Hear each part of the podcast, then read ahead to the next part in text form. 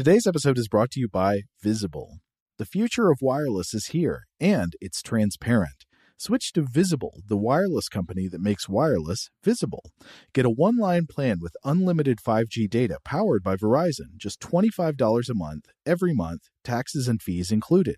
No hidden fees, no surprises, no, really. What are you waiting for? Get with the times and switch to Visible at visible.com. Monthly rate on the Visible plan for data management practices and additional terms, visit visible.com. Today's episode is brought to you by Technically Speaking, an Intel podcast. When you think about the future, what kind of technology do you envision? Whatever the future holds, artificial intelligence will undoubtedly be at the heart of it all.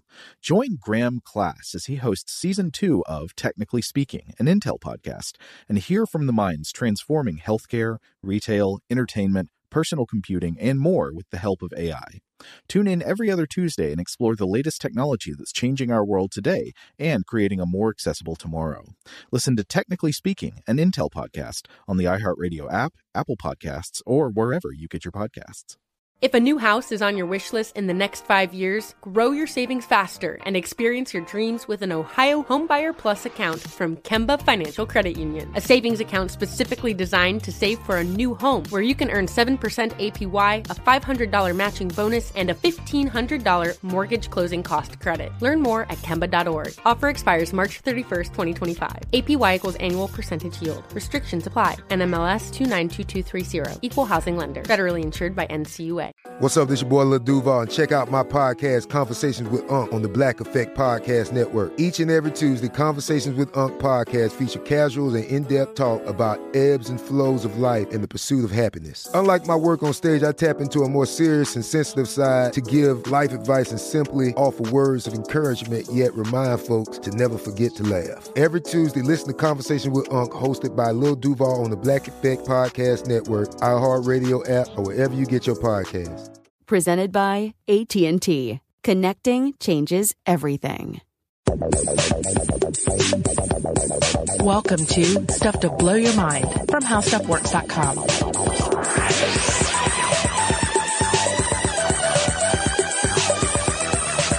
Hey, welcome to Stuff to Blow Your Mind. My name is Robert Lamb. And I'm Joe McCormick. And Robert, I want to talk about my favorite scene in the movie Bram Stoker's Dracula, directed by Francis Ford Coppola. Okay, well, there's never a bad time to discuss uh, that that particular uh, interpretation of Dracula. It is a great one, isn't it? Yeah. It's like horrible, but it's also great.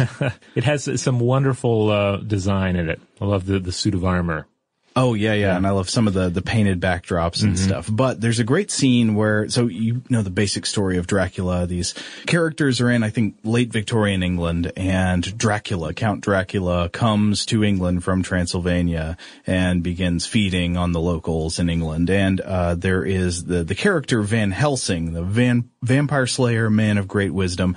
And in the Bram Stoker's Dracula, the Francis Ford Coppola version, he is played by Anthony Hopkins in yes. a wonderfully weird, hyperactive performance.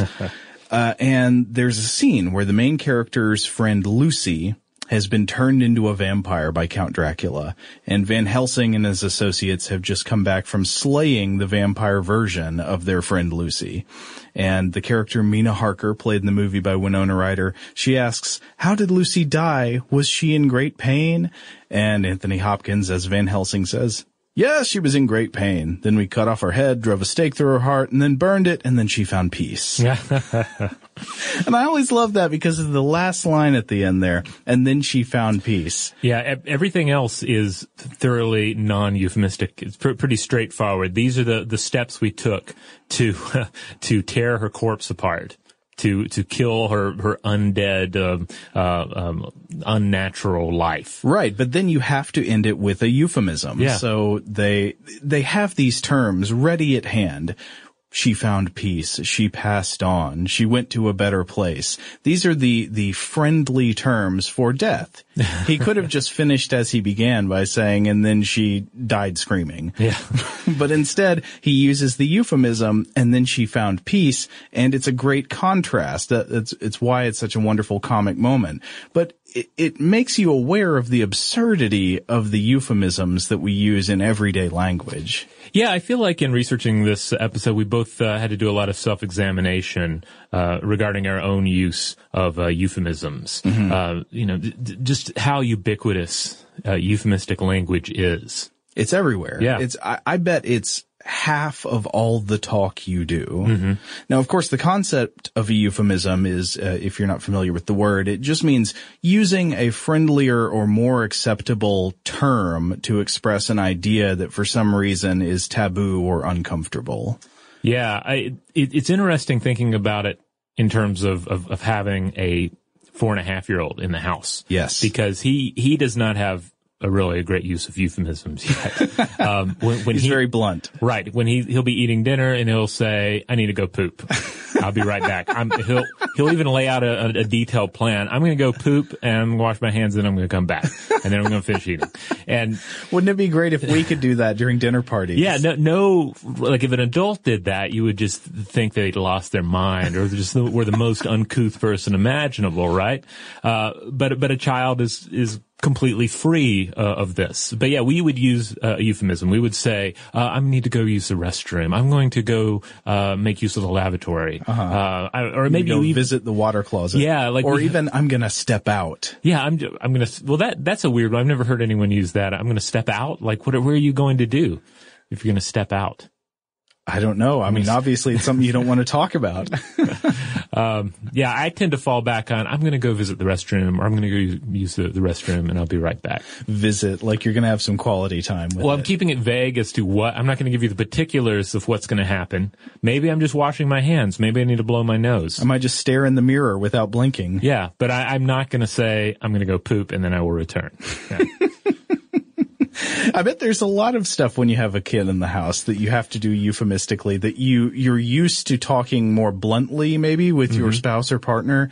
Uh, but, but once a kid comes along, you can't say everything the way you used to. Well, it, it's interesting. There's a lot of there's a lot of back and forth too with kids regarding, uh, especially uh, euphemisms regarding the human body. Right. Because uh, some parents uh, will will fall into this uh, habit of using like cutesier, less. Uh, l- less accurate terminology for parts of the body, particularly uh, genitalia. Which I always find creepy when I hear. No offense to parents who do that. I'm Mm-hmm. I'm not actually judging you. I'm just, that's just my instinctual reaction hearing like PP and stuff. It, it always sounds like ick. Yeah, yeah. Um, uh, we try not to do that in our household. I mean, that everyone, everyone can, you know, do their own thing by Mm-hmm. all means. But yeah, we try and say, all right, penis, testicles, um, et cetera. Right. Uh, be, because, uh, you know, I, I feel it's important for them to have an, an accurate understanding of their body and then to be able to describe their body, uh, seriously to say, you know, a physician. Yeah, if they needed to talk to a doctor, they would need the correct terms. Yeah, uh, but but the, that's an area where in, in parenting circles people kind of go on. You, you hear arguments on both sides. Do do you ever find yourself like wanting to curse in front of the child, but you you have to find another word? Oh yeah, all the time. Sometimes I don't find that other word. Um, uh, th- this morning, even driving through traffic, uh, and my son reminded me. He said they can't hear you.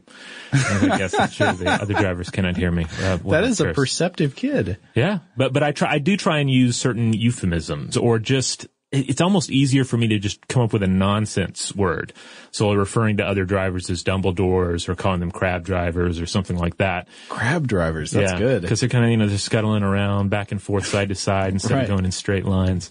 Uh, like I find that easier to do because sometimes it, it, it's difficult to make a euphemism stick because if I'm if I'm really irritated with another driver, my brain really wants to use uh, uh, the the F word or or the or the S word or, or one of these more actually profane uh, uh, words from our vocabulary, and there's something about a, a watered down version of it just will not suit. Yeah, it seems to to have a power, almost a magical power, and Yeah. I, I think maybe that goes back to uh, some deeply rooted part of the curse tradition in our brains, where you know.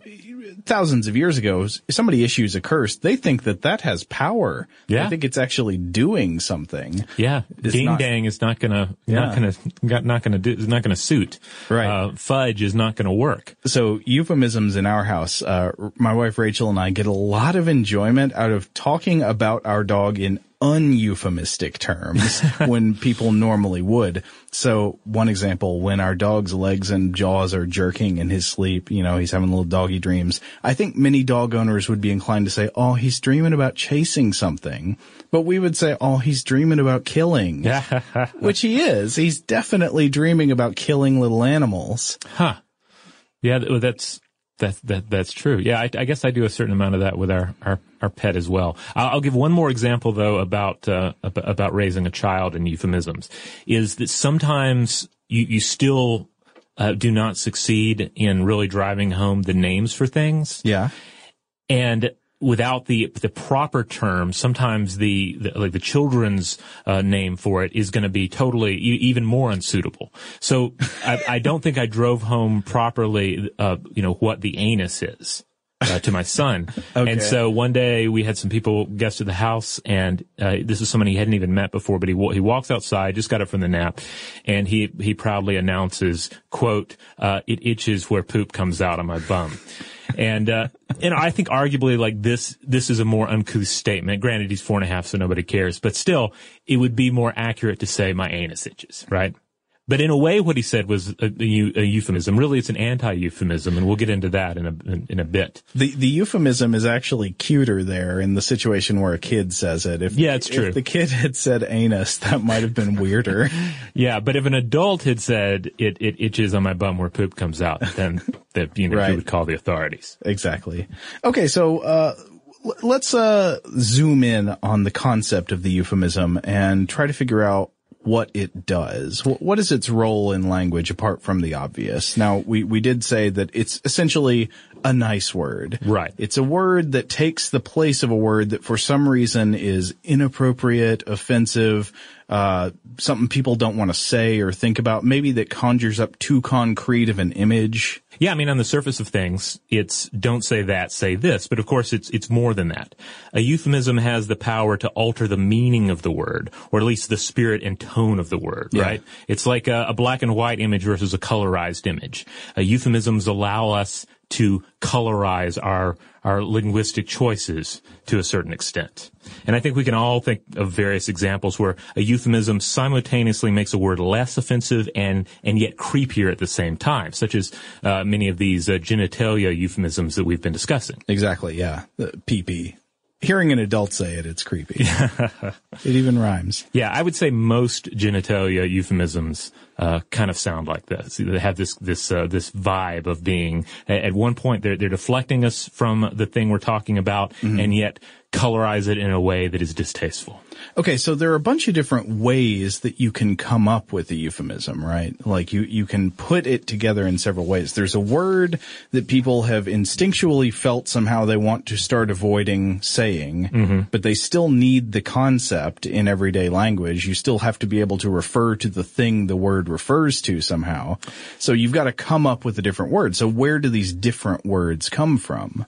Well, you can of course really go down the rabbit hole figuring out what sort of euphemisms are doing what, uh, but here are some of the basic classifications to consider.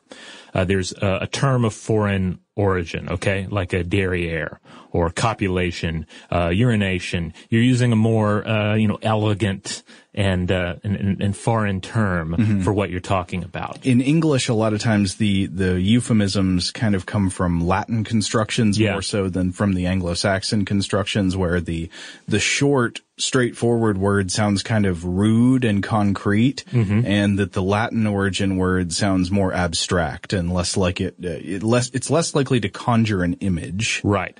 Uh, another example is abbreviations. Uh, for instance, SOB Right. or FUBAR. These are both examples uh, where we, we simply abbreviate uh, a, a, a, a, a phrase that would otherwise be offensive to some. Right. And I guess in most cases you would still consider the abbreviation somewhat offensive, but maybe less so. I Yeah. don't know. Uh, I, the one I like, you made the note of this, but I like the idea of using really vague abstractions such as doing it. Uh huh. Doing it. Or, um, the, the, source I was looking at mentioned, uh, like situation. Like just referring to this, the such and such situation. One that always uh, has annoyed me is the situ, the situation room.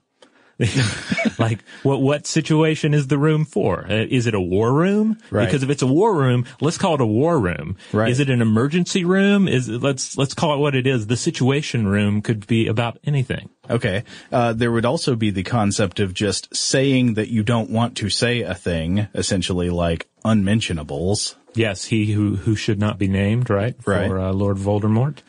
Uh, and then there are, of course, mispronunciations like freaking or uh, God. I guess is gosh darn it one is replacing God with gosh. Does that work? Uh, I guess it could be Yeah. like uh, gold, gold darn it. Gall darn it. Yeah, that's darn the- it, that would yeah. be one. Yeah. And then there are plays on abbreviation, which I really hadn't thought much of, but um, bull roar is one that we actually used recently in talking Okay. about BS. Um, Right. Or uh, just to go ahead and bleep me, um, bull, right? But I don't think I've ever used barbecue sauce. I saw that one listed as well. Where'd you see that? it was in uh, one of the papers here that we were looking at. They mentioned barbecue. So I would like to hear from anyone who who says, "Oh, that's just a load of barbecue sauce." Barbecue sauce? I've sauce. never heard that. It must be a regional regional thing. What kind of barbecue sauce? Especially if it's regional. North Carolina, South Carolina, I don't know. Or bee sting. Bee sting would be a good one. Oh, is that actually used? No, I just made Yeah? that up. No. I was trying to think. What, what, what could you, that's even, that even has some of the same, uh, consonants in it. Yeah. Um, how about malarkey? Or maybe malarkey is malarkey actually more offensive in in its origin, and we're just it's one of these things where we don't know what it means anymore. I have no idea where it comes from. Huh. It'd be horrible to go look that up later and find out it's a deeply offensive term. Yeah, and uh, you know I feel like that happens a, a time or two as well. We we have something we think is uh, is a euphemism, but in reality we're just using a a, a, a far more offensive term that no, that fewer people are familiar with. Okay, but so when you use euphemisms, how, however you form the the new phrase or the new word, you're, you're essentially doing maybe three different kinds of things, right? Yeah, when you bust out uh, a euphemism, you may be employing what is called uh, circumlocution to to speak around that which cannot be said. Yeah, circumlocution, and that's something we often use in a non-euphemistic way too. Like we use it when we're speaking a language we're not very familiar with. If you've ever tried to speak another language, you often don't have the word for a thing. Yeah. So instead you circumlocute. You say a bunch of things that are sort of explaining the concept of the word. Right. To try to get to it. Uh, but this would be a case where you do the same thing, not because you don't have the word, but because you don't want to use the word. Yeah. And uh, another example would be uh, taboo deformation. So we're just we're altering the spelling or pronunciation of of that which cannot be said. So go fudge yourself, um, you mother effer. Right. That would be an example of of uh, the use of taboo deformation. Or gol darn it. Yeah. Gall darn it. We're just ta- like thinking, think of the obscenity as this clay object and we're just wrenching it into a less profane shape, but we still know what its original shape was. It still, it still echoes that form enough for us to use it, albeit in a blunted form. Yeah, and I guess the other main thing would be uh, sort of robbing the word of its power to conjure imagery. Yeah. Double speak, right? Uh, making neutral the awful. Uh, I think one of the, the best examples of this to, is to say uh, the enemy combatant was neutralized, which sounds far nicer than we, we shot Rolf to death. Right. And his his family will be without him now. You know, Rolf was hit with an explosive that resulted in complete body um, uh, defrag- defragmentation, Right. which I guess is I, that, that'd be sort of uh, that's kind of a euphemism as well, right? But, right. uh, yeah, defragmentation. It- what would it be? Rolf was hit by an explosion that severed many arteries. Yes. uh, but you know, It's not that funny. I don't know why I'm laughing. no, no, no. But it's kind of getting as we try to to dance around Rolf's death and even discuss more accurately what happened to Rolf. Are some things in life almost like too dreadful? Like there's there's no way that language, at, at least brief language, can accurately describe something that that is that horrible. I don't know. I mean, it's interesting to look at the general categories of things that we have euphemisms for. It, it, it's not just arbitrary. It's like it's not like we just have euphemisms for anything. Uh-huh. We have euphemisms usually for terms having to do with the inevitable processes of the human body, Right. like uh, like uh, elimination of waste, uh, sex, and death. Those Right. those are the big things that you have euphemisms for, but also for culturally sensitive issues, like uh, you know, for names of marginalized groups that are discriminated against, Right. or something like that. Yeah, and uh, you know, as well as uh, the the ways these things are shadowed, and uh, certainly there's a, there's a whole area of business uh, euphemism to discuss to discuss as well. Oh, absolutely. Yeah. Yeah, and of course we have a number of different uh, euphemisms to uh, to to uh, refer to firing someone, which is kind of the the workplace version of death, right? Oh, yeah. We have, uh, for instance, you may have heard uh, about layoffs, Right. Downsizing, right sizing. That's like that's a euphemism on top of a euphemism. Like downsizing, that's no, we're not downsizing, we're right sizing. We're just we're we're just making the organization the correct size for what we're doing here. Head count re- uh, adjustment or head count reduction.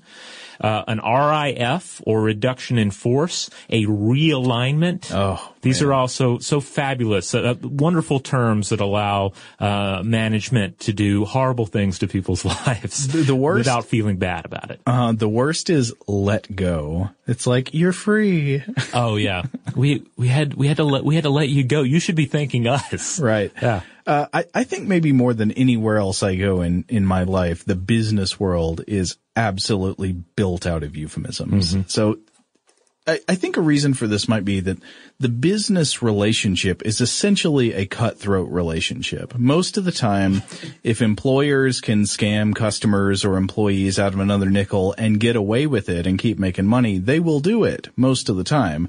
And vice versa. You know, every, everybody in the business relationship is, is trying to get an extra nickel and, and give as little as they can for it. But at the same time, customers and employers and employees interact with one another all the time. You have to see your employer on a regular basis. I mean, most people do. Uh, so they want to have pleasant relationships with the people they interact with. So you kind of live in this state of denial about the heartless cutthroat principle at the foundation of your work relationships.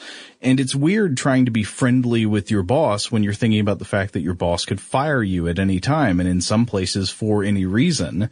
So we, we sort of pack our business lives with euphemisms to avoid thinking about this cutthroat reality.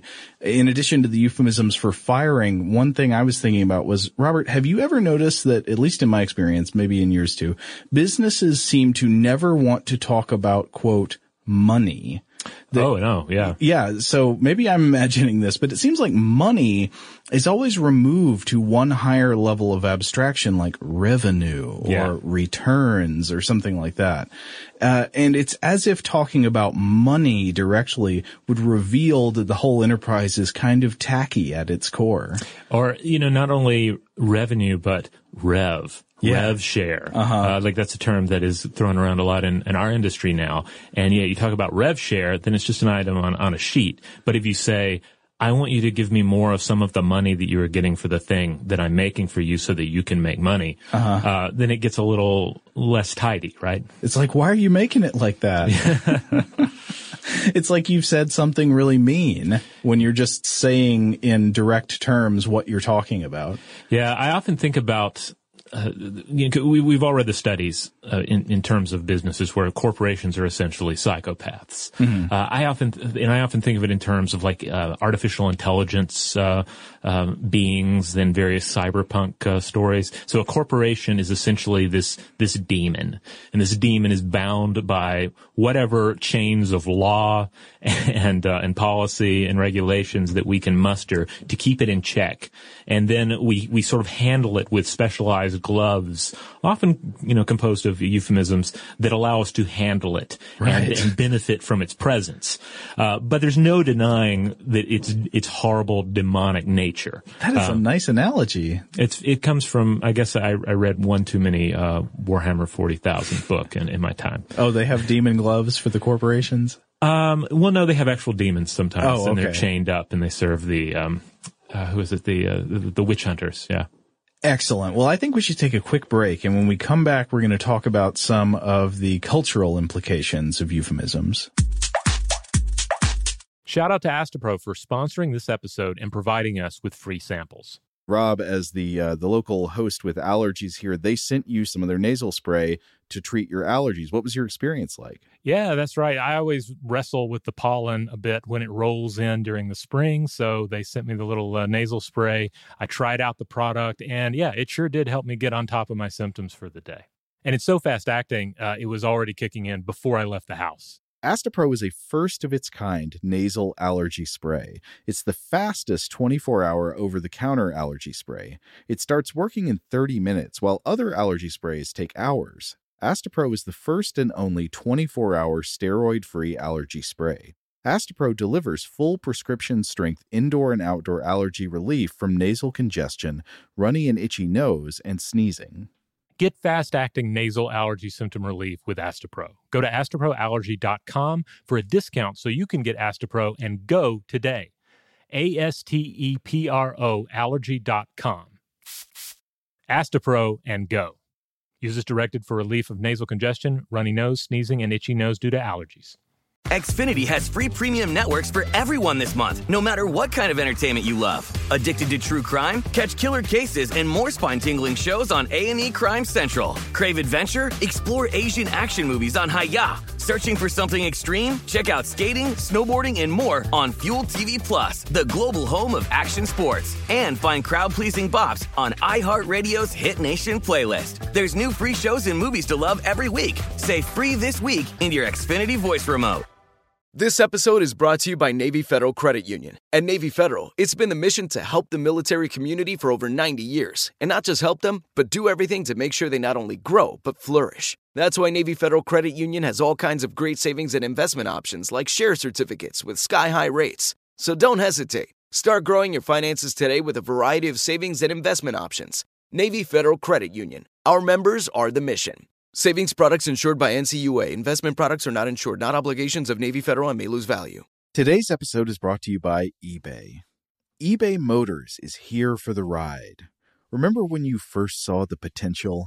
And then, through some elbow grease, fresh installs, and a whole lot of love, you transformed a 100,000 miles and a body full of rust into a drive that's all your own. Look to your left, look to your right. It's official. No one's got a ride like this. There's nothing else that sounds like, feels like, or looks like the set of wheels in your garage. With over 122 million parts, you can make sure your number one ride or die stays running smoothly so there's no limit to how far you can take it. Brake kits, turbochargers, engines, exhaust kits, roof racks, LED headlights, bumpers, whatever your baby needs, eBay Motors has it. And with eBay Guaranteed Fit, it's guaranteed to fit your ride the first time, every time, or your money back. Plus, at these prices, well, you're burning rubber, not cash. Keep your ride or die alive at ebaymotors.com. Eligible items only, exclusions apply. So, yeah, we're talking about language here. We have multiple languages throughout the world. Every culture is, uh, is it kind of emerges from its own linguistic world, and therefore we have we have different uses of euphemism in uh, in different languages. We have different uh, uses of euphemism in just different versions of different languages, different dialects. Right. British English versus American English. And Yeah. so a lot of our reference points are going to be English, but, uh, it is worth looking into the use of euphemisms maybe in other languages too. Yeah, uh, two great examples I think come from British English and Mandarin Chinese. So the uh, the Economist ran a great and naturally unattributed article back in uh, 2011. Um, titled "Making Murder Respectable," and it uh, runs through a number of examples of euphemisms that are currently uh, or or sort of previously in use. I think some of the British ones have fallen out of favor. Did you notice that nice, uh, euphemism there, unattributed, where the real term would be the author's name is not listed? Yeah, the you can either you would either say the, the author is anonymous or or not credited Right. for their work. But uh, I mean that's the economist business. That's a whole separate, separate, uh, separate uh, discussion. Uh, so yeah, we have a, a number, of course, uh, American uh, euphemisms, which uh, the the uh, author in this uh, this article points out that these, of course, just replace non-offensive words terms with new non-offensive words and terms. we'll get into the details on this in, in, a bit, but it entails something that's that's been referred to as the euphemism treadmill, right, by the linguist and general scholar Steven Pinker. Yeah, yeah. Uh, contemporary, very, very much contemporary, still commenting on the, the world we find ourselves in today. British euphemisms, on the other hand, uh, they create, quote, a pleasant sense of com- of complicity between the uh, euphemist and the uh, individual that's uh, listening to the euphemist. Uh, the, the, the first few examples uh, that the author rolls out come from B- British obits. So a drunkard will be described as uh, as convivial or cheery. That's great. Um, a nymphomaniac is a, it has notable uh, vivacity. and uh, in in prior times, you would of course encountered uh, a homosexual only as a quote confirmed bachelor. With all of these, it's almost as if the person using the euphemism and the person hearing it are sort of in on a joke together. Yeah, yeah. There's a, and, and that's something that the the author gets into here too. Is you you have to be in on the joke to really understand at least proper British, proper British uh, um, conversation. Yeah, you have to know the cues, otherwise you're gonna you have no idea what you're talking about. Uh, one more from the obit world, though, is that there's a the mysterious burdened by occasional irregularities in his private life. his private life. Yeah, which is delightfully vague. Like what, what, I, I assume that means scandals, scandal ridden life, but uh-huh. that, that's, that's a lot sharper. Uh, so yeah, the, the author points out that there are a number of passive cues in sort of traditional high British uh, conversation, such as, uh, incidentally, incidentally, Joe, uh, this would mean I am now telling you the purpose of this discussion. Right. Even though I'm saying incidentally as if this is just an incidental point I want to make, I'm actually saying, all right, cut all the, the crap. This is the real reason we're meeting here today. Uh-huh.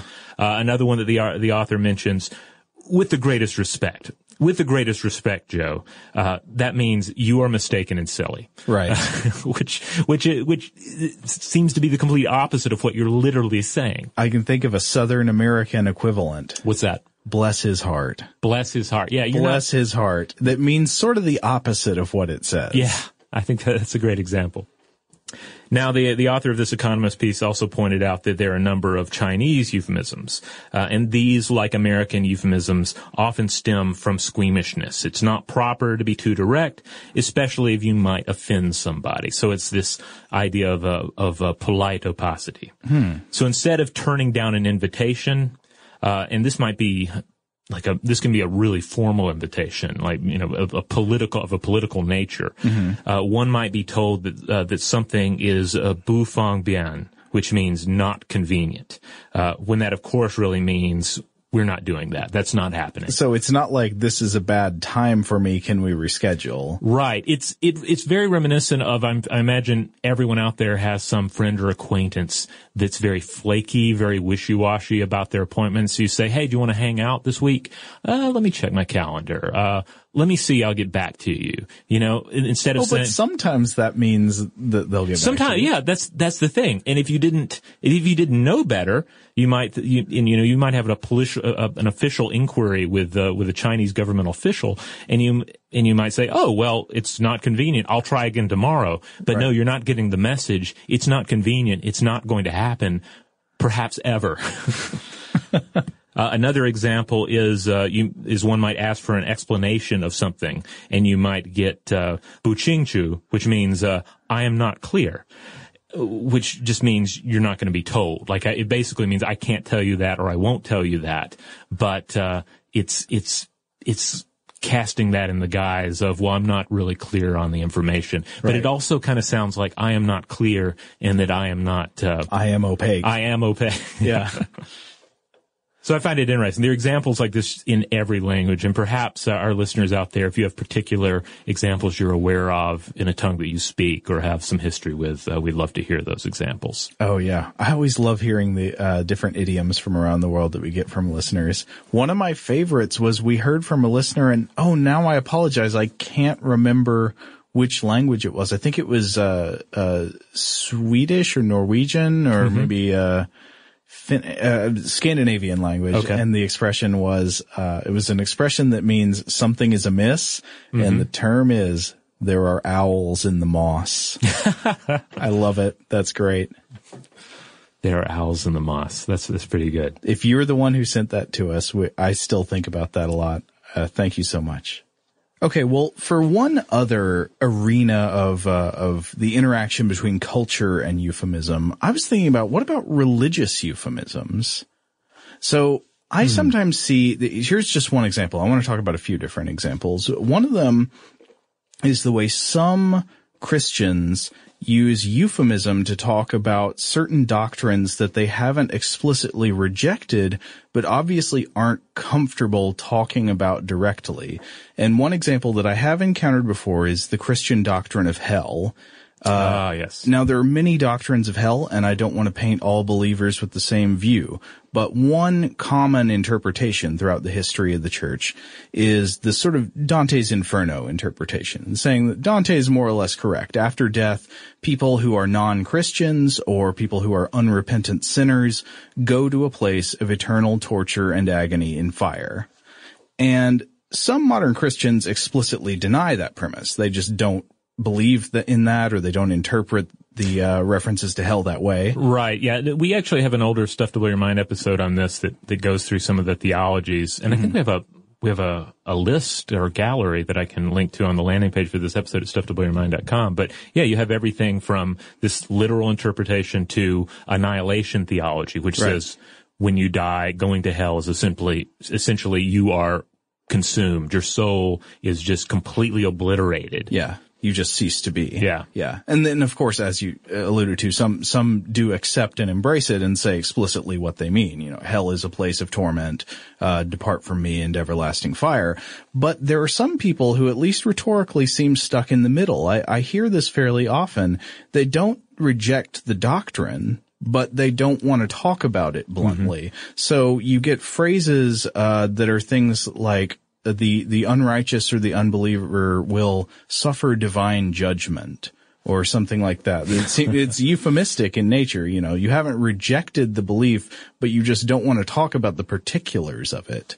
That's interesting. So they're basic. They might, for, for instance, they might believe in this uh, this sort of torture, uh, revenge fantasy of hell, but they're using the language of annihilation theology instead uh, as a euphemism for what they actually believe. Or just not being specific about what the judgment entails. yeah. I mean, I think there there are other terms too. That was the first one that came to my mind. But Yeah, it's such a weird area to consider, right? Because so many of these, when you're using a euphemism for, you know, your, your butt, you're talking about a thing that has a definite reality. Yeah. There's, there's nothing subjective. it's not a doctrine or belief. Right. There is an objective butt. There's an objective, there are objective buttocks. There is an anus. There's no deny, there are no, there's no, no denying these things. But when you get into hell, there are all these discussions. There's, there's, been- there's a, there's a, there's a broad spectrum of theologies regarding its existence or non-existence. Mm-hmm. I mean, I'm, I'm personally of the mind that whatever your belief about hell is, you should, you should, you should speak clearly about it. Another type of religious euphemism, uh, I, I would say is motivated by a very different type of thing. Instead Uh-huh. of being uncomfortable with certain concepts or uh, not wanting to talk about certain things, it extends from a, a perception of holiness or reverence. And this is the evolution of the name of God in Judaism throughout history. So it's not that the name of God has changed so much, or at least not much in, in recent history in, in Judaism, but that at certain points throughout history, usage of the name has become taboo because of beliefs about not taking the name of the Lord in vain. Mm-hmm. And thus it is required to have a new word if you want to talk about religious ideas such as your belief in God without referencing this word that you might be using the wrong way. And so some of my info here is coming from a book on Hebrew and Western, uh, the Hebrew and Western Christian name of God by Robert J. Wilkinson. But uh, in, in the Hebrew Bible, the Jewish God has several names. You've got names like El and Elyon, uh, uh, Elohim, uh, but the most common is Yahweh, the four-letter word that's often called the Tetragrammaton, meaning four letters. Um, and at a certain point in the history of Judaism, and generally in the, the Hellenistic period, you know, the Greek conquest, a taboo on pronouncing the name emerged. And so to quote one story about uh, this origin uh, from the Babylonian Talmud, quote, the Greeks, and that's referring to the Seleucid rulers of the region at that time, decreed that the name of God may not be spoken aloud, but when the Hasmoneans, and that was a group of Jewish rebels, grew in strength and defeated them, they decreed that the name of God be used even in contracts. And an example of this might be something like, by the name of Yahweh, I will paint your chicken coop if you give me a tray of corn muffins. um, and so, uh, but then uh, continuing from the Talmud, when the rabbis heard about this, they said, tomorrow this person will pay his debt and the contract will be thrown on a garbage heap. So they forbade its use in contracts. Uh, so it wasn't the use of the name that was necessarily inherently wrong. It was just that using it in this way for sort of everyday purposes made it vulnerable to accidental defilement. Oh, okay. So you have, in, in a sense, you have a, a very secular use of divine terminology. Right. And, uh, and it's not proper to throw that around. Right. To just make up a contract with the name of God in it that you'd end up throwing in the trash. It's like if you were, uh, uh, what's the, the, um, the Clive Barker film where you say the, the name three times and he shows up. Um, Candyman? Candyman. Yeah. Oh, okay. So it's like Candyman. Can, you don't want to say Candyman all the time because he, he'll show up and start killing people. Right, Right. You've got a limited number of times you can invoke that. yeah. So we need to have another name for Candyman. You call him, um, like, uh, you know, sweet, Sweet guy, dude. sweet guy. yeah. But then after a while, like, there's still, Candyman is just so magical and so potent Mm-hmm. that, uh, he's going to creep into that term as well and start popping up when you say that word. So you got to come up with another one. Yeah. Uh, but so anyway, going on, in, in the same spirit of avoiding accidental defilement, some Jews throughout history have avoided saying the Tetragrammaton name out loud. Even in contexts where I would think one would assume it was probably not being defiled, such as in reading of the Torah. Yeah. So you might have readings aloud from the Torah where the reader would come to the four letter name of God and then instead of saying it, the reader would substitute something like the word Adonai, which means Lord or Master. But then in time, the originally euphemistic Adonai, which was just substituted to avoid saying the original name, also came to be charged with the original holiness of the name of God. And so then later you'd have some Jews referring to God as Hashem, meaning the name. So you, you have this evolutionary process by which um, a word is used to avoid disrespect, but then that word sort of becomes worthy of respect in, in its own right. Uh, but then anyway, so uh, according to the Talmud, sometime shortly after the conquest of Alexander the Great, the high priest uh, stopped saying the name of God when uh, when giving blessings, and in the Mishnah, which is a work of Jewish rabbinic literature, uh, putting down lots of Jewish oral traditions into writing, the name of God is often avoided and substituted with other words associated with God, like heaven or the place or the Holy One, blessed be He. Uh, and so again, I, I think these in- euphemisms are interesting because they're not used to avoid mentioning something unpleasant or offensive, but to avoid accidental defilement of a word that in this religious concept, context is believed to be holy, believed to be treated with reverence and respect. Huh. That's interesting because I, I think it's easy to to believe that you just have all these different names for for God solely because hey, God's really cool, really important, and has uh, all of these uh, uh, the, these these different points in time where people are considering it, and therefore they need a different name for it. Uh, you know, and then we see that that sort of loose interpretation reflected in our discussion of unreal deities, where so like Goz- Gozer the Gozerian has several different names in Ghostbusters, Right. um, probably just because Gozer's cool and needs a number of names, right? Yeah, it's true. You, like you, you've lost the original, uh, the original rationale. yeah, for all this diversification. Yeah, but you, you've still got the process. It's a cargo cult of naming deities. yeah. But I, I was just wondering, are there similar euphemisms in other religions too? For, for either one, for talking about concepts that might be uncomfortable to some believers, yet they haven't been fully rejected, uh, or talking about things that cannot be named out of respect.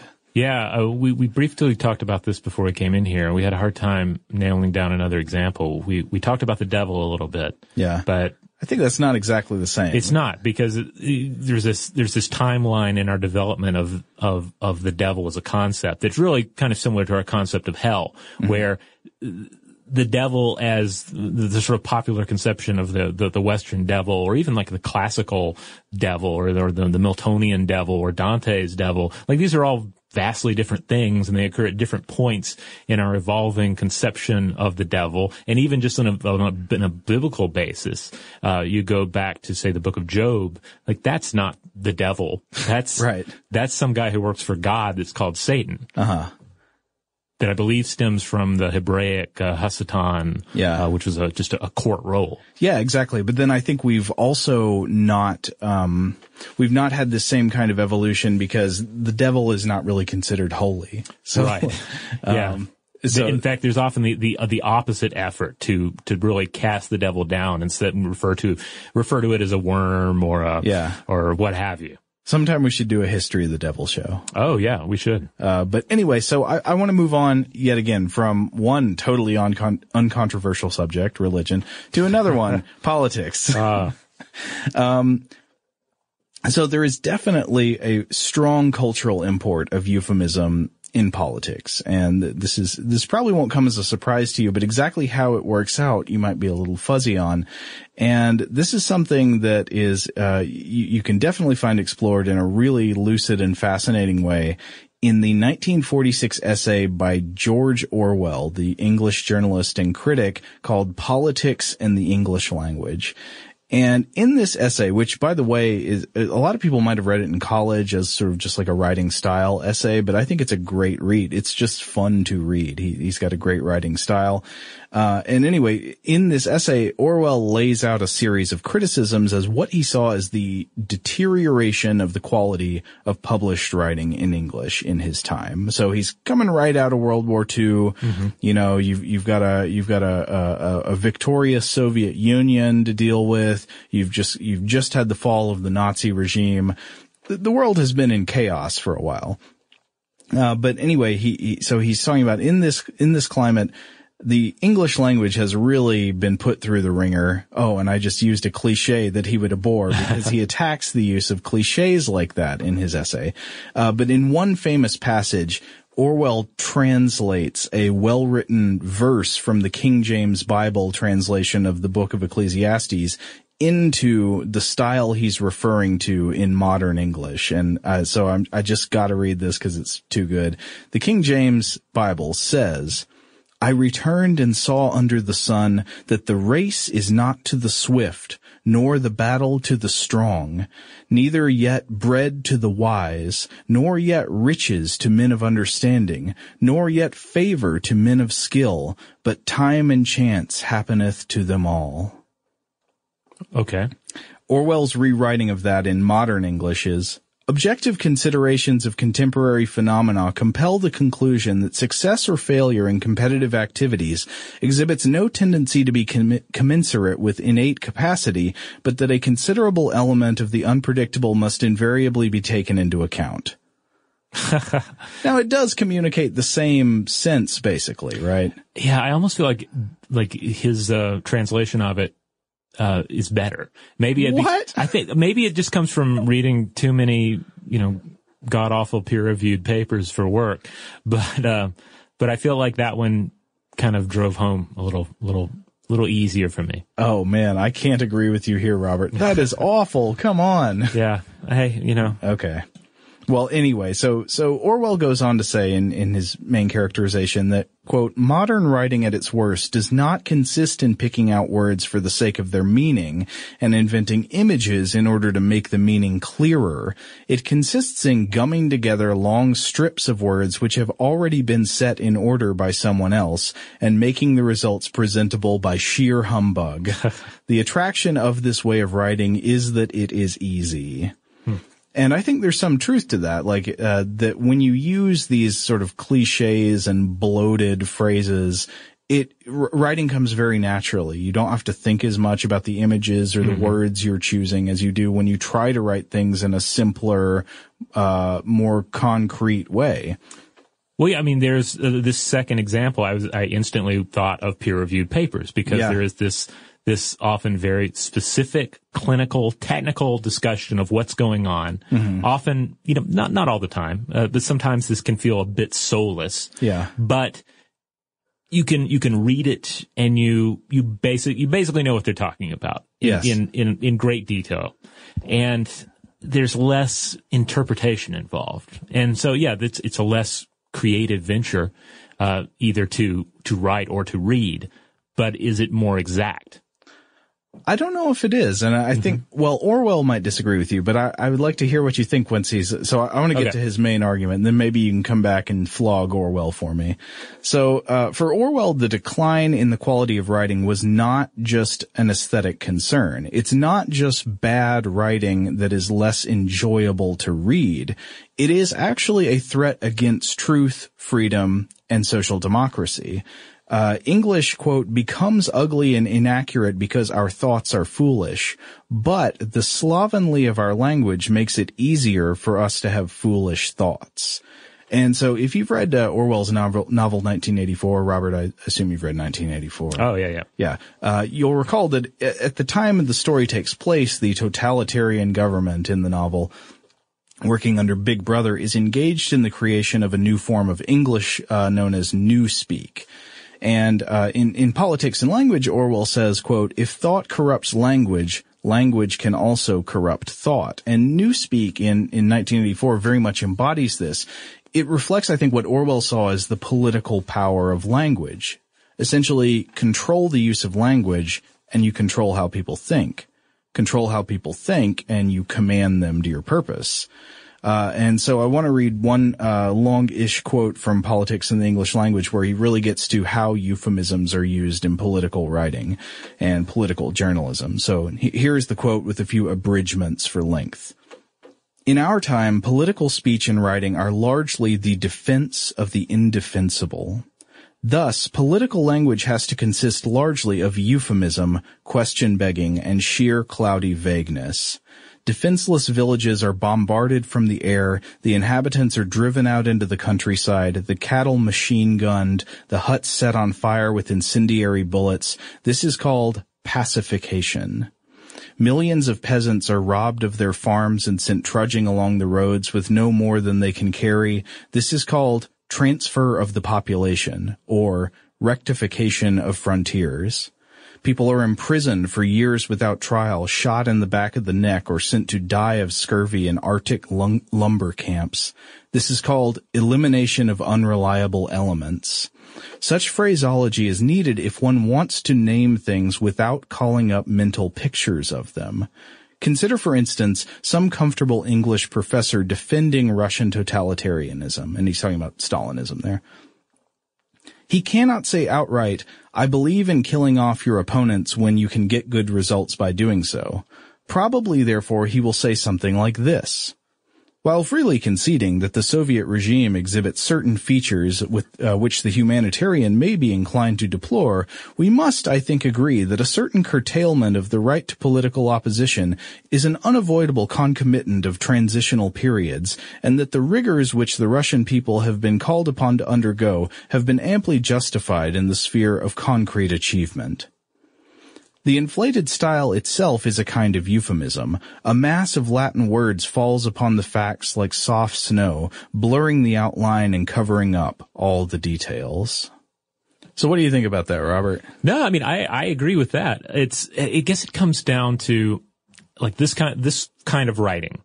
uh, that we're talking about is it's essentially writing like a machine Yeah. and and inviting the reader to think about the the topic like a machine with sort of this with, without any of these human touches that that uh, that add humanity to the subject matter which in a I think in a, in a scientific environment like or certainly in say a study about um, uh, E. coli in a in a lab experiment that's perfectly that's perfectly fair like that's the way to do it oh, sure. but of course, when you when you're getting into um, you know affairs of, of politics and war, certainly um, e- even domestic politics, you know, the, people's lives hang in the balance. Right. And if you distance yourself with language enough, then you don't have to deal with the the, the actual flesh and blood ramifications of what you're talking about. But then you, the other side of that is it's somebody's job, right? Yeah. To make a better killing machine. It's somebody's job to uh, to to cut how the, the funding of public housing. Right. You know, so it of course they're going to try and do it in a way that makes them feel less icky. Right. I mean, so Orwell says political language, uh, and he, he says that this comes from both sides, from conservatives to anarchists, is designed to make lies sound truthful and murder respectable, and to give an appearance of solidity to pure wind. And I, I think there is a lot of truth to that. Yeah. Uh, yeah. That, uh, you, I mean, I understand the need for it. I'm not saying that it is done, uh, purely out of calculating malice. There, there are people who work in, in government who do things that you would probably think of as bad, but who don't think of themselves as bad people. And so they, they, they've got to come up with some way of getting around this. And it's this circumlocution or it's this neutralizing language, like we talked about earlier, uh, coming up with these abstract terminologies, naming things in terms of processes rather than of consequences. You know, uh, it's not that we killed a guy, but the enemy was neutralized. And for Orwell, you know, I think these types of phrases and euphemisms are, they're not limited to the rulers themselves, right? They're not limited just to people who want to justify themselves in tyranny and stupefy the masses with this lullaby of empty, denatured language. They're also used by people who should know better.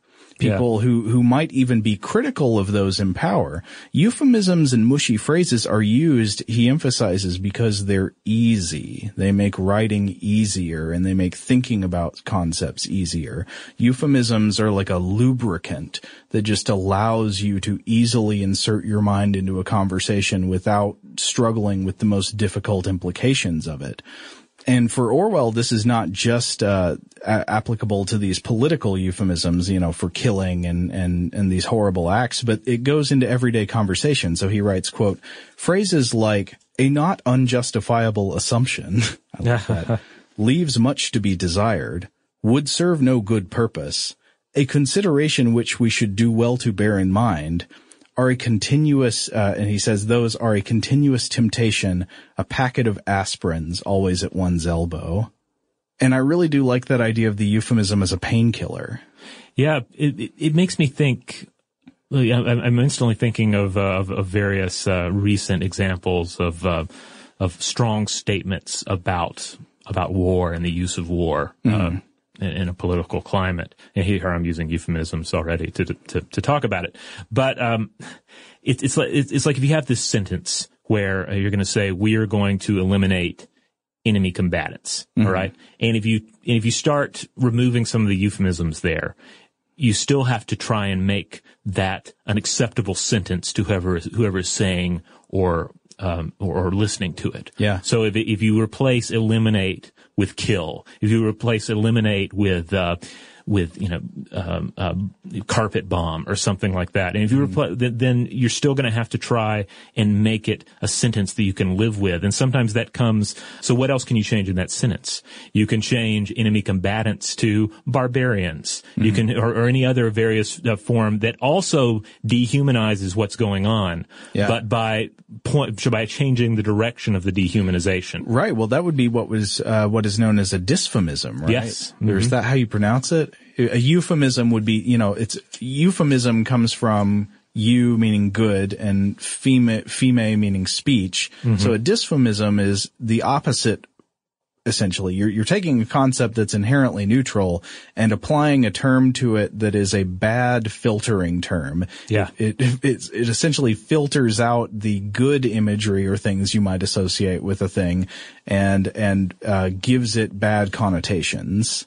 Well, what's a good example here of a, a dysphemism for our uh, listeners? Oh, how about how about uh, somebody is not happy with a deal that Mm-hmm. they made? You know, they bought a car or something, and they say, "I got ripped off." Oh, it goes, and to take it a step further, they would say, "Oh, I got screwed. Yeah. I really got screwed in that deal. Did you really get Yeah. quote unquote screwed in any of the various interpretations there?" No, you just bought something and you you later regretted how much you spent on it or something. But Nay, they have used the screws on my hands and my fingers, and now I have lost the ability to write. oh, is that for thumb screws? Yeah, I'm, think- I'm thinking mean? of a very medieval interpretation. Yeah. Okay, but either way, ripped off. Oh, you didn't. Uh, ripped off means you got robbed. Yeah. you didn't get robbed. You you made a deal that you're that you later regretted. Uh, but that's a dysphemism. It's it's substituting a more negative connotation word uh, for this originally, you know, more direct term. And I guess that would be kind of on the outskirts of hyperbole. Like you're not going as far to say this was highway robbery. Yeah. Uh, but you're getting close. Yeah. But so th- there are, just like there are lots of euphemisms in political language, there are some dysphemisms in it too. Like you might find, uh, in establishment language, the government itself and, and the bureaucracies that exist tend to speak in euphemisms to kind of make everything a little, little, uh, smoothed over and a little soothing. Uh, but meanwhile, you might have sort of agitators and radical factions tending to speak in dysphemisms, talking about fairly normal things that you could express in a fairly straightforward way in these uh, just grandly negative terms. Yeah, I think especially in this Facebook age, uh, everybody can think of, of strong examples of this. Yeah. You know, what, how is, uh, say, the New York Times, uh, explaining the situation and how is your, uh, your, your Uncle Jim explaining the situation? Or how is the article that he's linking explaining it? Very likely, I'd say the New York Times is probably being a little euphemistic. I mean, even even their good writers, they tend to be a little euphemistic, uh, just not putting things in very blunt, harsh terms. Right. They might say go to the restroom. It's the going to the restroom of politics. Yes. but there's plenty of dysphemism out there on the web. But anyway, I want to come back to Orwell. So the question is sort of, uh, so Orwell had these concerns about euphemisms, about their potential for enabling totalitarianism and their, the, the threat that they represented to a free social democracy. So my question is, was Orwell's belief in the totalitarian potential of vocabulary correct? In some ways I'm sort of inclined to agree with him because the examples he gives very much make sense to me by by using this sort of denatured sanitized language to talk about killing people and you know d- doing things that are very harsh and cruel and have real bloody realities and you know down in the dirt of reality I'm sure it makes it easier for people to assent to these things, to, to sort of just go along with it. We, we've found some nice words for it. But then again, um, there are other strong arguments that sort of go against the idea that vocabulary has this much power over our thinking. And, uh, I guess we can maybe address these after a break. Do you want to take a break? Yeah, let's take a quick break, and when we come back, we'll talk about the euphemism treadmill, uh, as well as the the Whorfian view, uh, and uh, the work of Steven Pinker. Xfinity has free premium networks for everyone this month, no matter what kind of entertainment you love. Addicted to true crime? Catch killer cases and more spine-tingling shows on A&E Crime Central. Crave adventure? Explore Asian action movies on Hi-YAH. Searching for something extreme? Check out skating, snowboarding, and more on Fuel TV Plus, the global home of action sports. And find crowd-pleasing bops on iHeartRadio's Hit Nation playlist. There's new free shows and movies to love every week. Say free this week in your Xfinity voice remote. This episode is brought to you by Navy Federal Credit Union. At Navy Federal, it's been the mission to help the military community for over 90 years. And not just help them, but do everything to make sure they not only grow, but flourish. That's why Navy Federal Credit Union has all kinds of great savings and investment options like share certificates with sky high rates. So don't hesitate. Start growing your finances today with a variety of savings and investment options. Navy Federal Credit Union. Our members are the mission. Savings products insured by NCUA. Investment products are not insured, not obligations of Navy Federal and may lose value. Today's episode is brought to you by eBay. eBay Motors is here for the ride. Remember when you first saw the potential? And then, through some elbow grease, fresh installs, and a whole lot of love, you transformed a 100,000 miles and a body full of rust into a drive that's all your own. Look to your left, look to your right. It's official. No one's got a ride like this. There's nothing else that sounds like, feels like, or looks like the set of wheels in your garage. With over 122 million parts, you can make sure your number one ride or die stays running smoothly so there's no limit to how far you can take it. Brake kits, turbochargers, engines, exhaust kits, roof racks, LED headlights, bumpers, whatever your baby needs, eBay Motors has it. And with eBay Guaranteed Fit, it's guaranteed to fit your ride the first time, every time, or your money back. Plus, at these prices, well, you're burning rubber, not cash. Keep your ride or die alive at ebaymotors.com. Eligible items only, exclusions apply.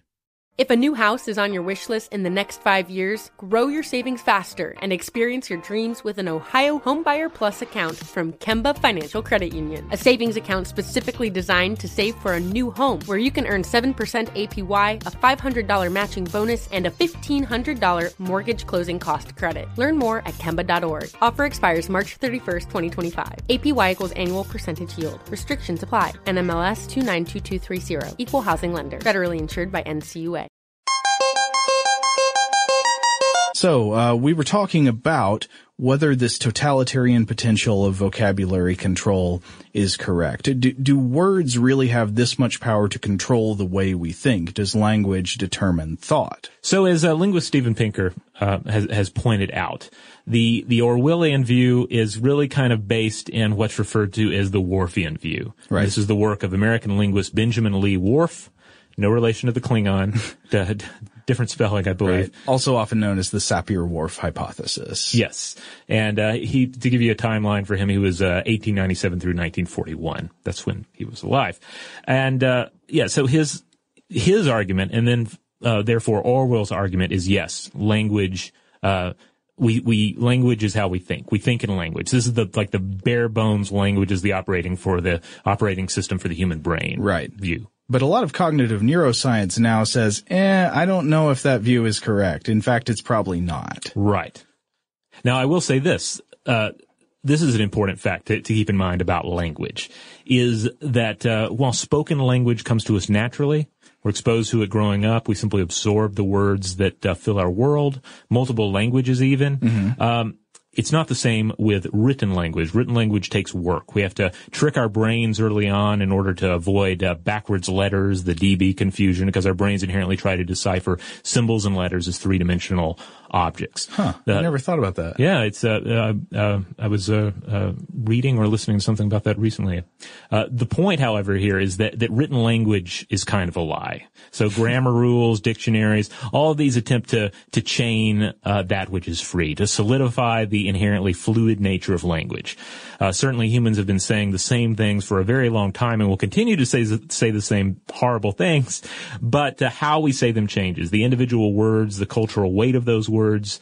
Um, and I often think of think of this in terms of um, weighted stones placed upon a, a sheet. Okay, like a hmm. sheet that's held taut by individuals. Pull a sheet tight. Yeah, um, this is an exercise that's frequently used to demonstrate how massive planetary objects bend uh, and, and, exert gravitational forces. Right. Okay, so like the sheet is space time, and a and a rock is an object with mass. On right. Yeah. But instead of uh, it, each stone being um, you know planet each stone is a word. And unlike actual stones, uh, and unlike, unlike, words as we might experience them in a dictionary, uh, the weights change. Hmm.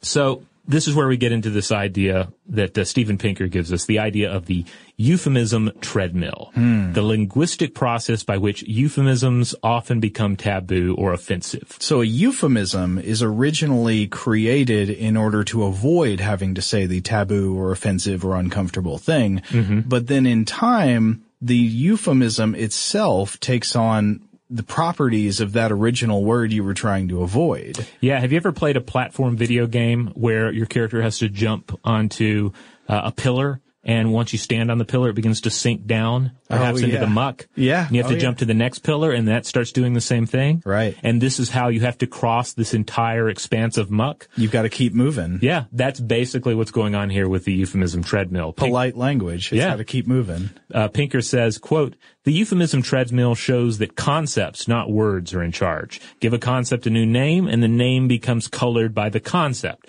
The concept does not become freshened by the name. So he gives examples of like the progression of terminology for people with disabilities. Uh, so Mm-hmm. he, he starts with the idea that crippled originally that was not an offensive term.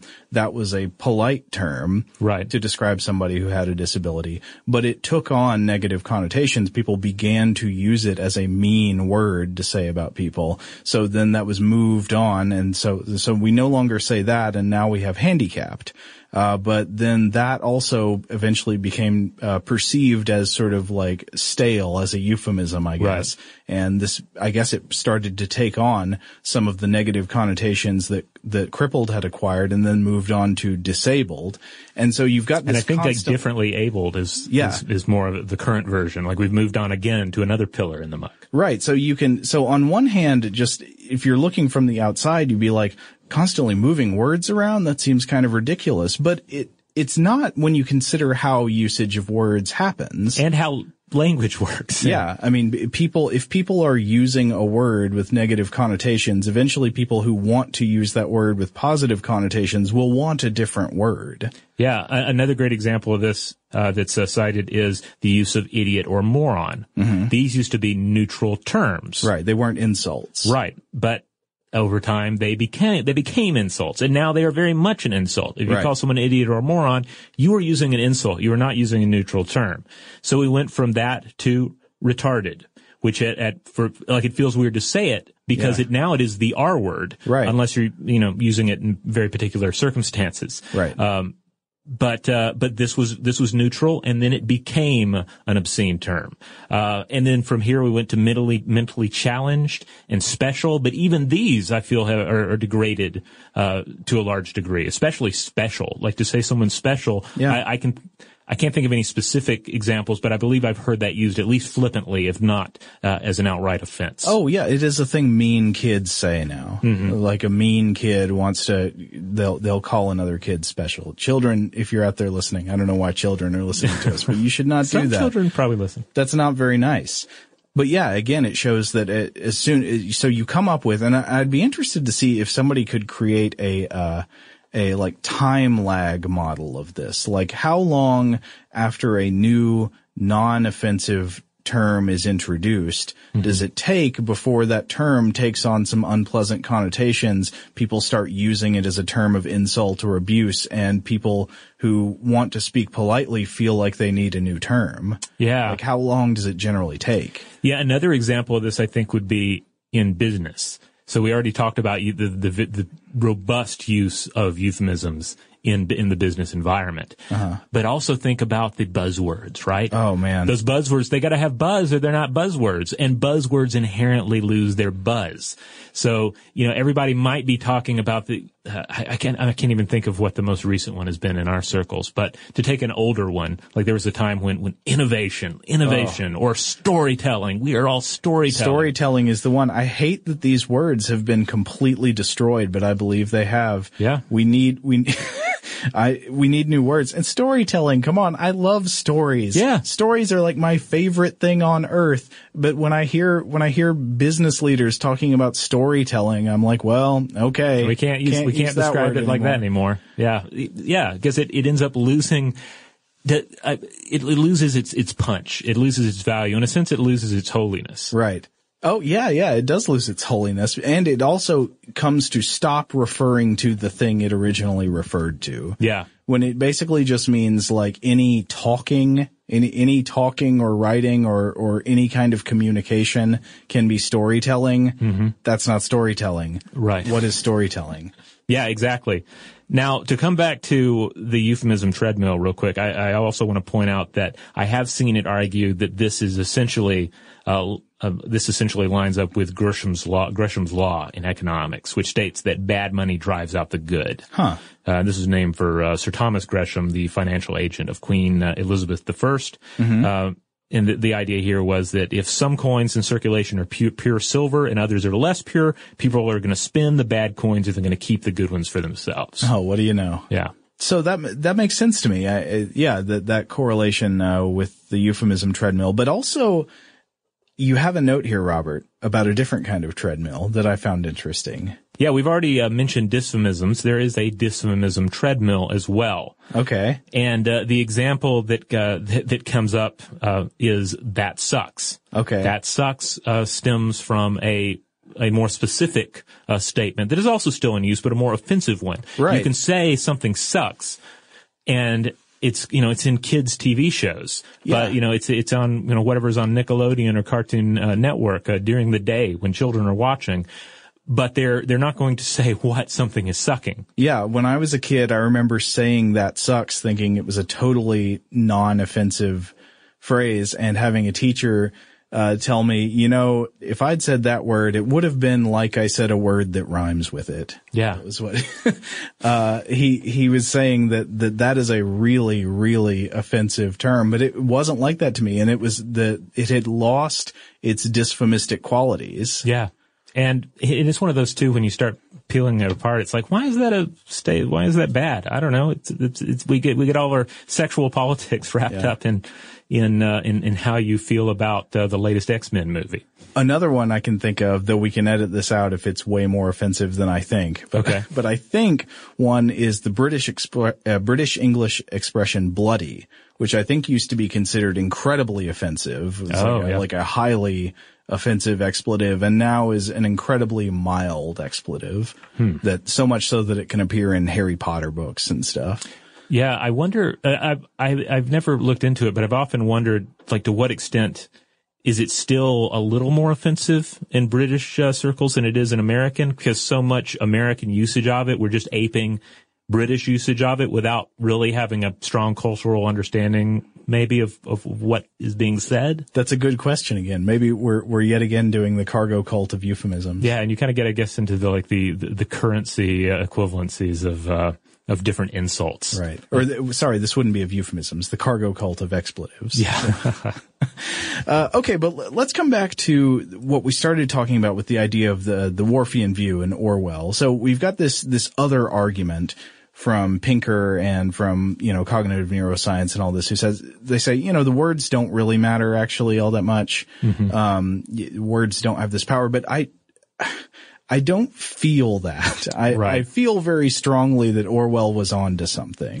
Yeah, yeah, and uh, and I actually found a paper that gets into this a bit. It's very good. It's available, it's readily available online. 2008 paper by um, by Stanford's Daniel uh, Casasanto. It's published in the journal Language Learning, uh, and uh, the title is "Who's Afraid of the Big Bad Whorf: Cross Linguistic Differences in Temporal Language and Thought." So this is addressing the Whorfian view that language in some way determines or influences thought. Yeah, and, and it's interesting because he, I'm not going to say he takes a middle of the road approach. Mm-hmm. It's definitely more in Pinker's direction. He's not saying that the Whorfian view is valid Yeah. completely, but that there, that we can't, but, but what he is saying is that we can't completely dismiss the power, uh, of this, this Whorfian, uh, uh, relationship between thoughts and words. Okay, so maybe that words don't don't totally determine thoughts, but they have some kind of influencing relationship.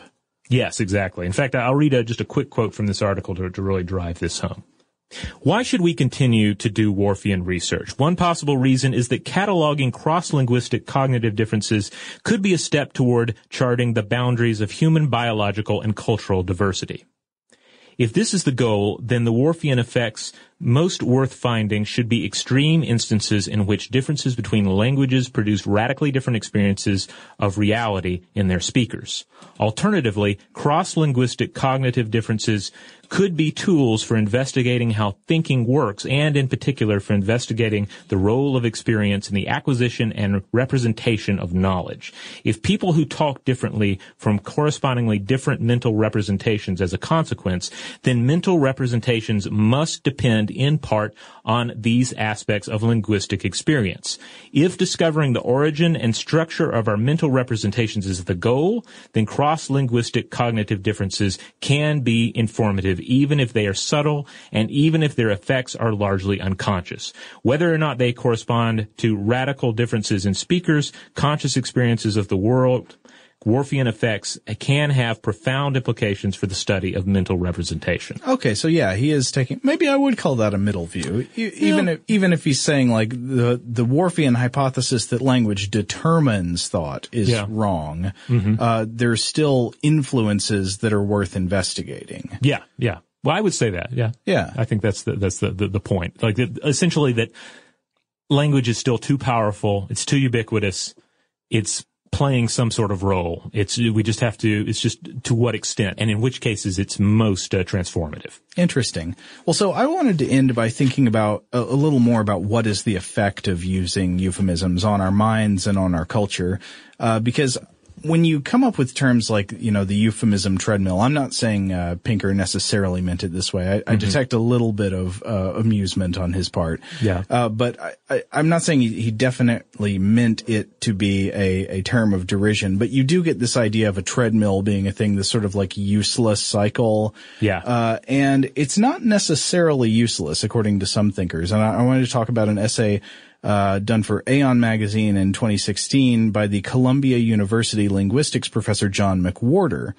And so he starts by recognizing Pinker's concept of the euphemism treadmill, and he gives a lot of really great examples of these types of treadmills throughout history. Like we talked about, he, he talks about the evolution of the concept of welfare um, welfare originally being like, uh, you know, home assistance and then welfare and then cash assistance where each time there's a new term, it sort of starts to take on mean classist connotations. Right. And then you need a new term, uh, because it starts to be used as a term of abuse. But for McWhorter, this, he says this treadmill is not only inevitable, but pretty much good in, in his words a healthy process necessary in view of the eternal gulf between language and opinion. Uh, and he, he, he says basically that thought changes more slowly than word usage, but it eventually catches up. And this requires that in a civilized society, people are going to frequently want to change their euphemisms. It's an inevitable thing and it reflects people's desire to be polite and civilized toward one another. Except, of course, on the internet where one does not have to be polite or civil. But that's that's kind of that's a whole separate discussion right there. Right. Of course, you're always going to have uh, people who want to defy, but uh, it, it, near his conclusion, he says, "quote." The euphemism treadmill, then, is neither just a form of bureaucratese nor of identity politics. It is a symptom of the fact that, however much we would like it to be otherwise, it's easier to change language than to change thought. In a sense, it's like you're you're simply asking someone, look, I know you're not going to stop being awful anytime soon, but if you could at least use language that doesn't, uh, you know, wear your awfulness uh, on your sleeve, that would be great. And maybe in time, that outward decency will will bleed through to some semblance of inner decency, right? Yeah, yeah, I guess so. Like again, e- earlier we talked about euphemisms being a painkiller or also being a lubricant, and in Mhm. this sense, it might be both of those things. Maybe euphemisms uh, or or finding a nicer new word for a word that has taken on negative connotations, if that's what a euphemism is, I guess.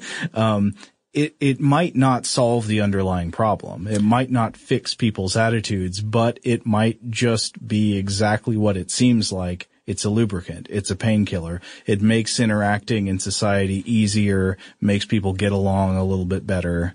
I can't help but think of the term African American, the adoption of that term uh, to replace uh, various other uh, terms for uh, you know black American citizens. Uh, has a you know it it drives home the fact that this is your fellow American. This is a this is an American, and they have a particular origin, just as you and your uh, uh, you know uh, Caucasian uh, or or Asian or what have you, just as as your uh, your family has an origin somewhere else as well. Like they are th- these individuals are are not that different from you.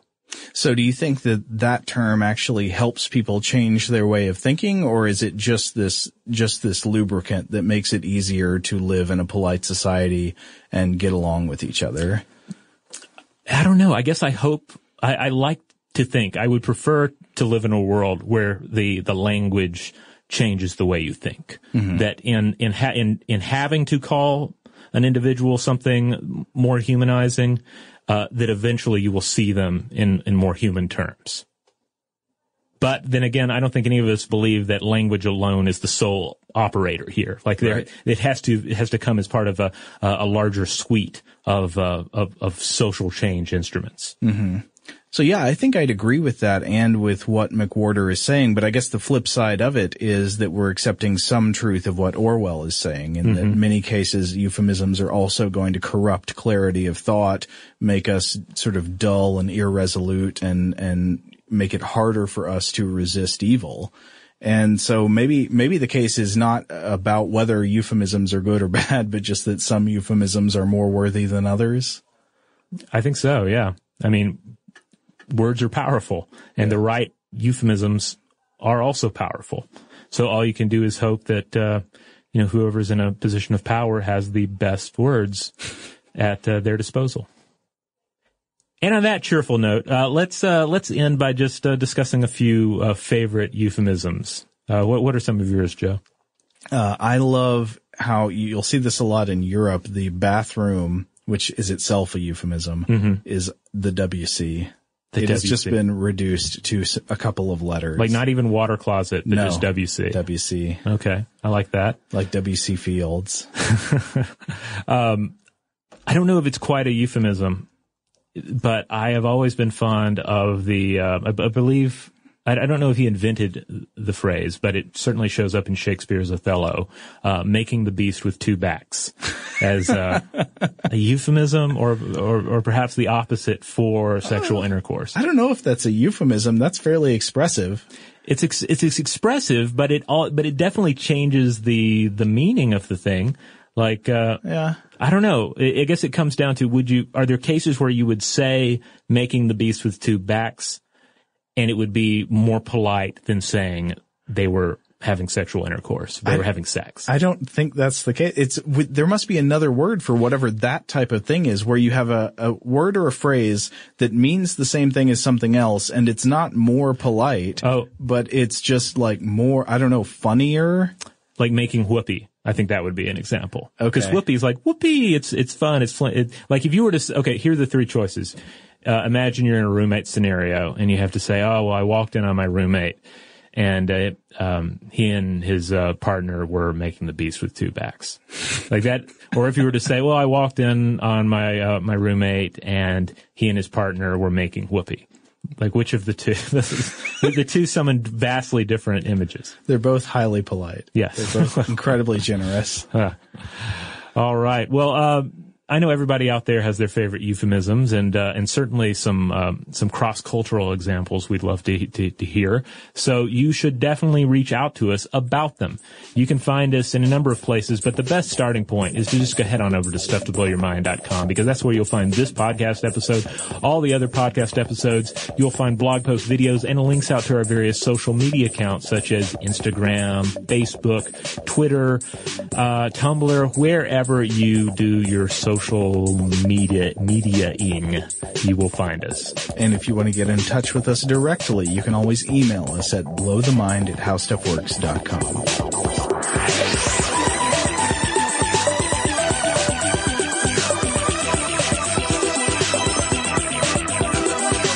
For more on this and thousands of other topics, visit howstuffworks.com.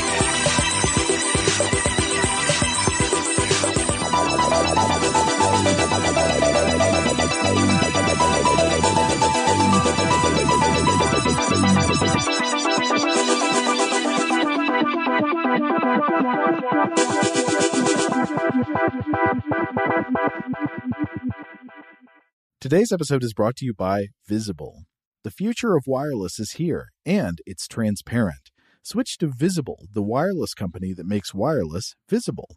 Get a one line plan with unlimited 5G data powered by Verizon, just $25 a month, every month, taxes and fees included. No hidden fees, no surprises, no, really. What are you waiting for? Get with the times and switch to Visible at visible.com. Monthly rate on the Visible plan for data management practices and additional terms, visit visible.com. If a new house is on your wish list in the next five years, grow your savings faster and experience your dreams with an Ohio Homebuyer Plus account from Kemba Financial Credit Union. A savings account specifically designed to save for a new home where you can earn 7% APY, a $500 matching bonus, and a $1,500 mortgage closing cost credit. Learn more at Kemba.org. Offer expires March 31st, 2025. APY equals annual percentage yield. Restrictions apply. NMLS 292230. Equal housing lender. Federally insured by NCUA. With the new Dexcom G7, you can achieve better diabetes results without painful finger sticks. It sends your glucose numbers to your compatible phone or watch, so you can always see where you are and where you're heading. See how food and exercise affects your glucose, making it easier to spend more time in range and lower your A1C. Take control of your diabetes with the number one recommended CGM brand. It's easy to get started today at Dexcom.com. That's Dexcom.com. Dexcom data on file 2023. If your glucose alerts and readings from the G7 do not match symptoms or expectations, use a blood glucose meter to make diabetes treatment decisions. For a list of compatible devices, visit Dexcom.com slash compatibility. Xfinity has free premium networks for everyone this month, no matter what kind of entertainment you love. Addicted to true crime? Catch killer cases and more spine-tingling shows on A&E Crime Central. Crave adventure? Explore Asian action movies on Hi-YAH. Searching for something extreme? Check out skating, snowboarding, and more on Fuel TV Plus, the global home of action sports. And find crowd-pleasing bops on iHeartRadio's Hit Nation playlist. There's new free shows and movies to love every week. Say free this week in your Xfinity voice remote.